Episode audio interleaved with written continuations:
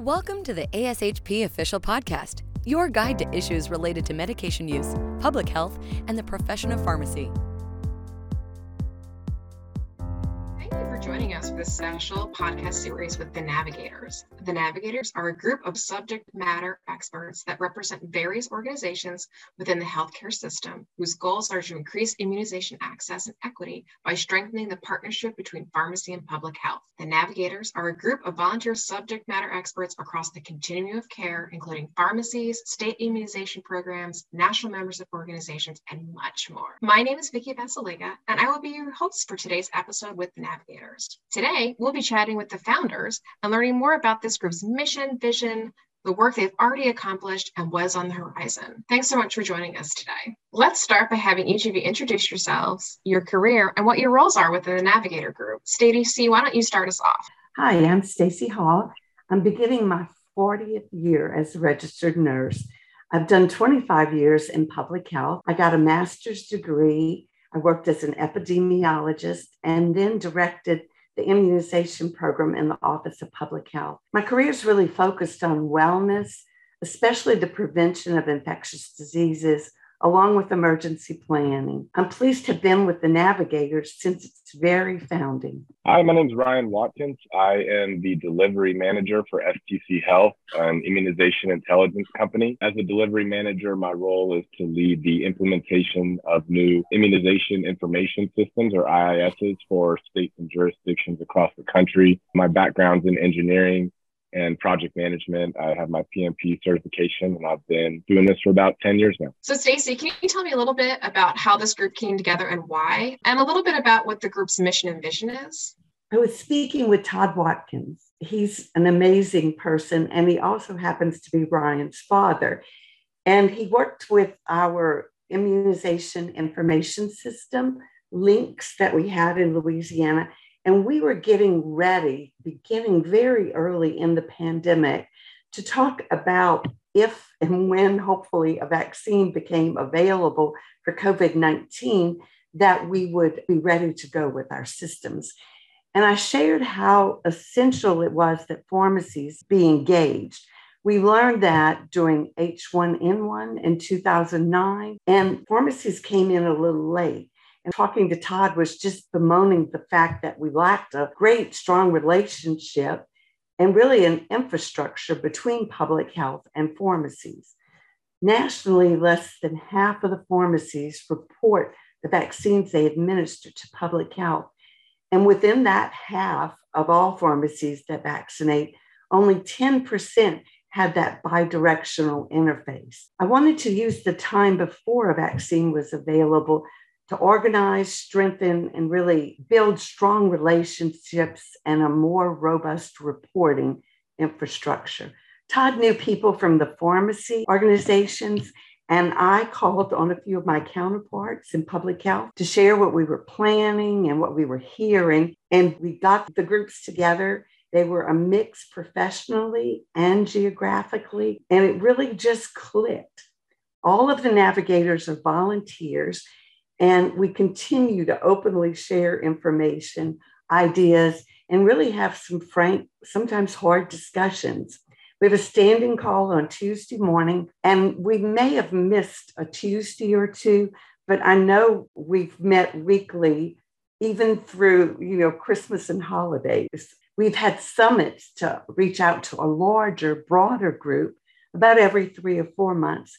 And then in April of 22, this past April, we had an in person meeting of the navigators for the very first time.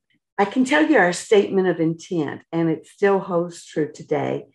It is to collaborate across sectors to improve upon and expand the existing pharmacy public health infrastructure by investigating opportunities to reduce barriers and leverage resources to increase immunization rates.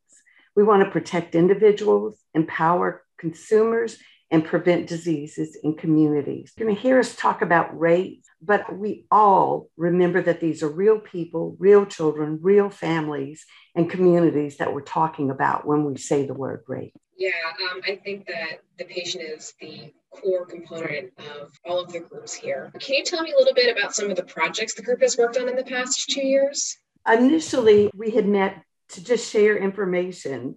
We were all writing plans and, you know, trying to talk with other key partners within our communities.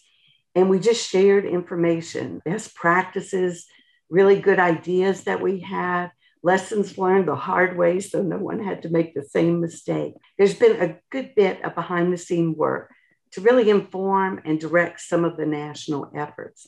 Navigators provided input into the PREP Act and remain engaged. We've looked at modernizing the Vaccines for Children program. Vaccines for Children program is one of the most amazing and impressive programs. It came out of the 1960s when CDC investigated measles outbreaks and found that even children that had gone to a healthcare provider were not always up to date on their measles, mumps, and rubella vaccine. And they made it possible that all families that wanted to vaccinate their children could do so without a concern about the cost. And that program is an amazing foundation that we need to build on as we look at modernizing the VFC program to really look and share that space with pharmacies and address some of the issues that the pandemic has brought out access to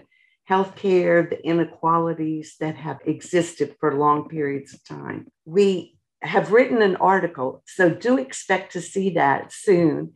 It's a call to action, really from public health and pharmacies to the White House, Congress, and HHS. So I think you'll have a podcast on that and it will be very interesting. I'm really excited about it. Ryan, can you tell us a little bit about what else the Navigators have done so far? One of the big accomplishments that I think the Navigators had a really big hand in was the release of a documentary in July of 2021 called Vaccine from the Misinformation Virus. And really, what that's about is over the last decade or so, we started to see a reduction in routine vaccination. In 2000, measles was declared eliminated in the United States. And then by the end of 2014, there was a measles outbreak at Disneyland where 147 people were infected. And around that same time, as a country, we almost lost our eradication status of measles. And a lot of the reduction in vaccinations was linked to misinformation that was spreading online and was really causing hesitant people to start questioning whether or not to vaccinate their kids. In comes around that time, in comes Chris Schuler, who's a Emmy award winning documentarian, and Dr. Walter Dehority from the University of New Mexico. And they had begun working on a documentary around 2018 or 2019, so about two years before the pandemic, to provide really honest, science based explanations through the storytelling of really heartfelt stories. So it really took two years for them to be able to get the funding and get the project off the ground. And then COVID hit. And so Chris was introduced to the navigators after COVID, and the navigators were really able to step in and step up and really help get the documentary across the finish line. So the documentary talks about COVID, but it really addresses all vaccines. And as I mentioned, it was premiered in July of 2021. It airs on PBS. There's a website with a bunch of lift out videos. Private screenings can be arranged with Chris and others to come to a college campus or come to a place of work. They'll screen the documentary. They'll do a Q&A afterwards. So we've had a lot of really great success with doing that at colleges of pharmacies and public health. It was recently awarded Best Documentary in multiple film festivals and it's been submitted for an Emmy this year as well. So we're really looking forward to following that because this type of recognition for the documentary really lends credibility to the overall message of that vaccines are safe, that they're effective, and it's really rooted in the science approach. So that would really be one of the big accomplishments that we've had over the last two years. Oh, for sure. I would say so. We actually did sit down with Pam Schweitzer and Chris a little while ago and did a podcast and talked about this documentary. So for our listeners, if you want to go back and search for that, it's a great conversation. So I think we all know that COVID is still here and monkeypox is now the new virus du jour. So that clearly means that the navigators' work is not done. What are the current priorities of the navigators and what do you see as the next priorities for, you know, maybe the next 6 to 12 months as the pandemic continues to evolve? Right, Vicki? This pandemic isn't done. I think we're still going to continue to keep learning, and it has a lot more to teach us, maybe even some more hard lessons. The COVID vaccine age expansions are wonderful. You know, the six month to five year old expansion for children, but each age expansion brings new and different challenges to that. We need to provide accurate data. Some groups of persons have waited to see good data, they still have questions about it, but we need to have that information to correct misinformation. We have to effectively address vaccine hesitancy. The virus could change. Mutation is a property of a vaccine, and we need to be ready to respond and change to that as well. Early during the pandemic, we encouraged people to go home and stay home if they could, and they did.